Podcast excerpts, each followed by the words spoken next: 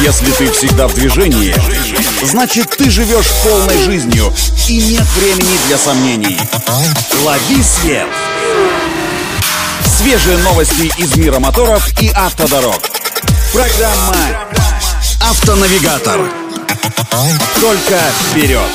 Это «Автонавигатор» для тех, кто всегда в движении. С вами Александр Барский. Стартуем!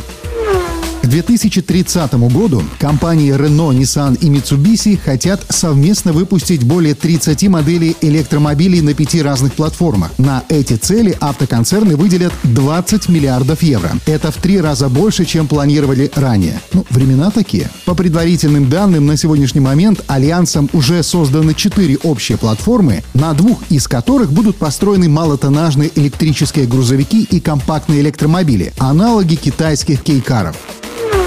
А вот компания Renault планирует полностью отказаться от бензиновых автомобилей в Европе уже к 2030 году. Электрички бюджетного сегмента, в том числе электрическая версия Nissan Micro, должны появиться в 2025 году. Их планируется построить на другой, пятой по счету платформе от Renault, чьи технологии позволят удешевить производство и продавать такие машины по тем же ценам, что и обычное бензиновое авто. Это хорошо. К слову напомню, что у Renault есть также суббренд Mobilize, под которым прошлым летом дебютировали сразу три электромобиля – Duo, Bento и Hippo. Первый представляет собой двухместный пассажирский ситикар, второй – его грузовую версию, а третьим оказался коммерческий малогабаритный грузовичок для курьерских служб. Электричество, как говорится, в массы. На этом делаем остановку. Удачи на дорогах и берегите себя.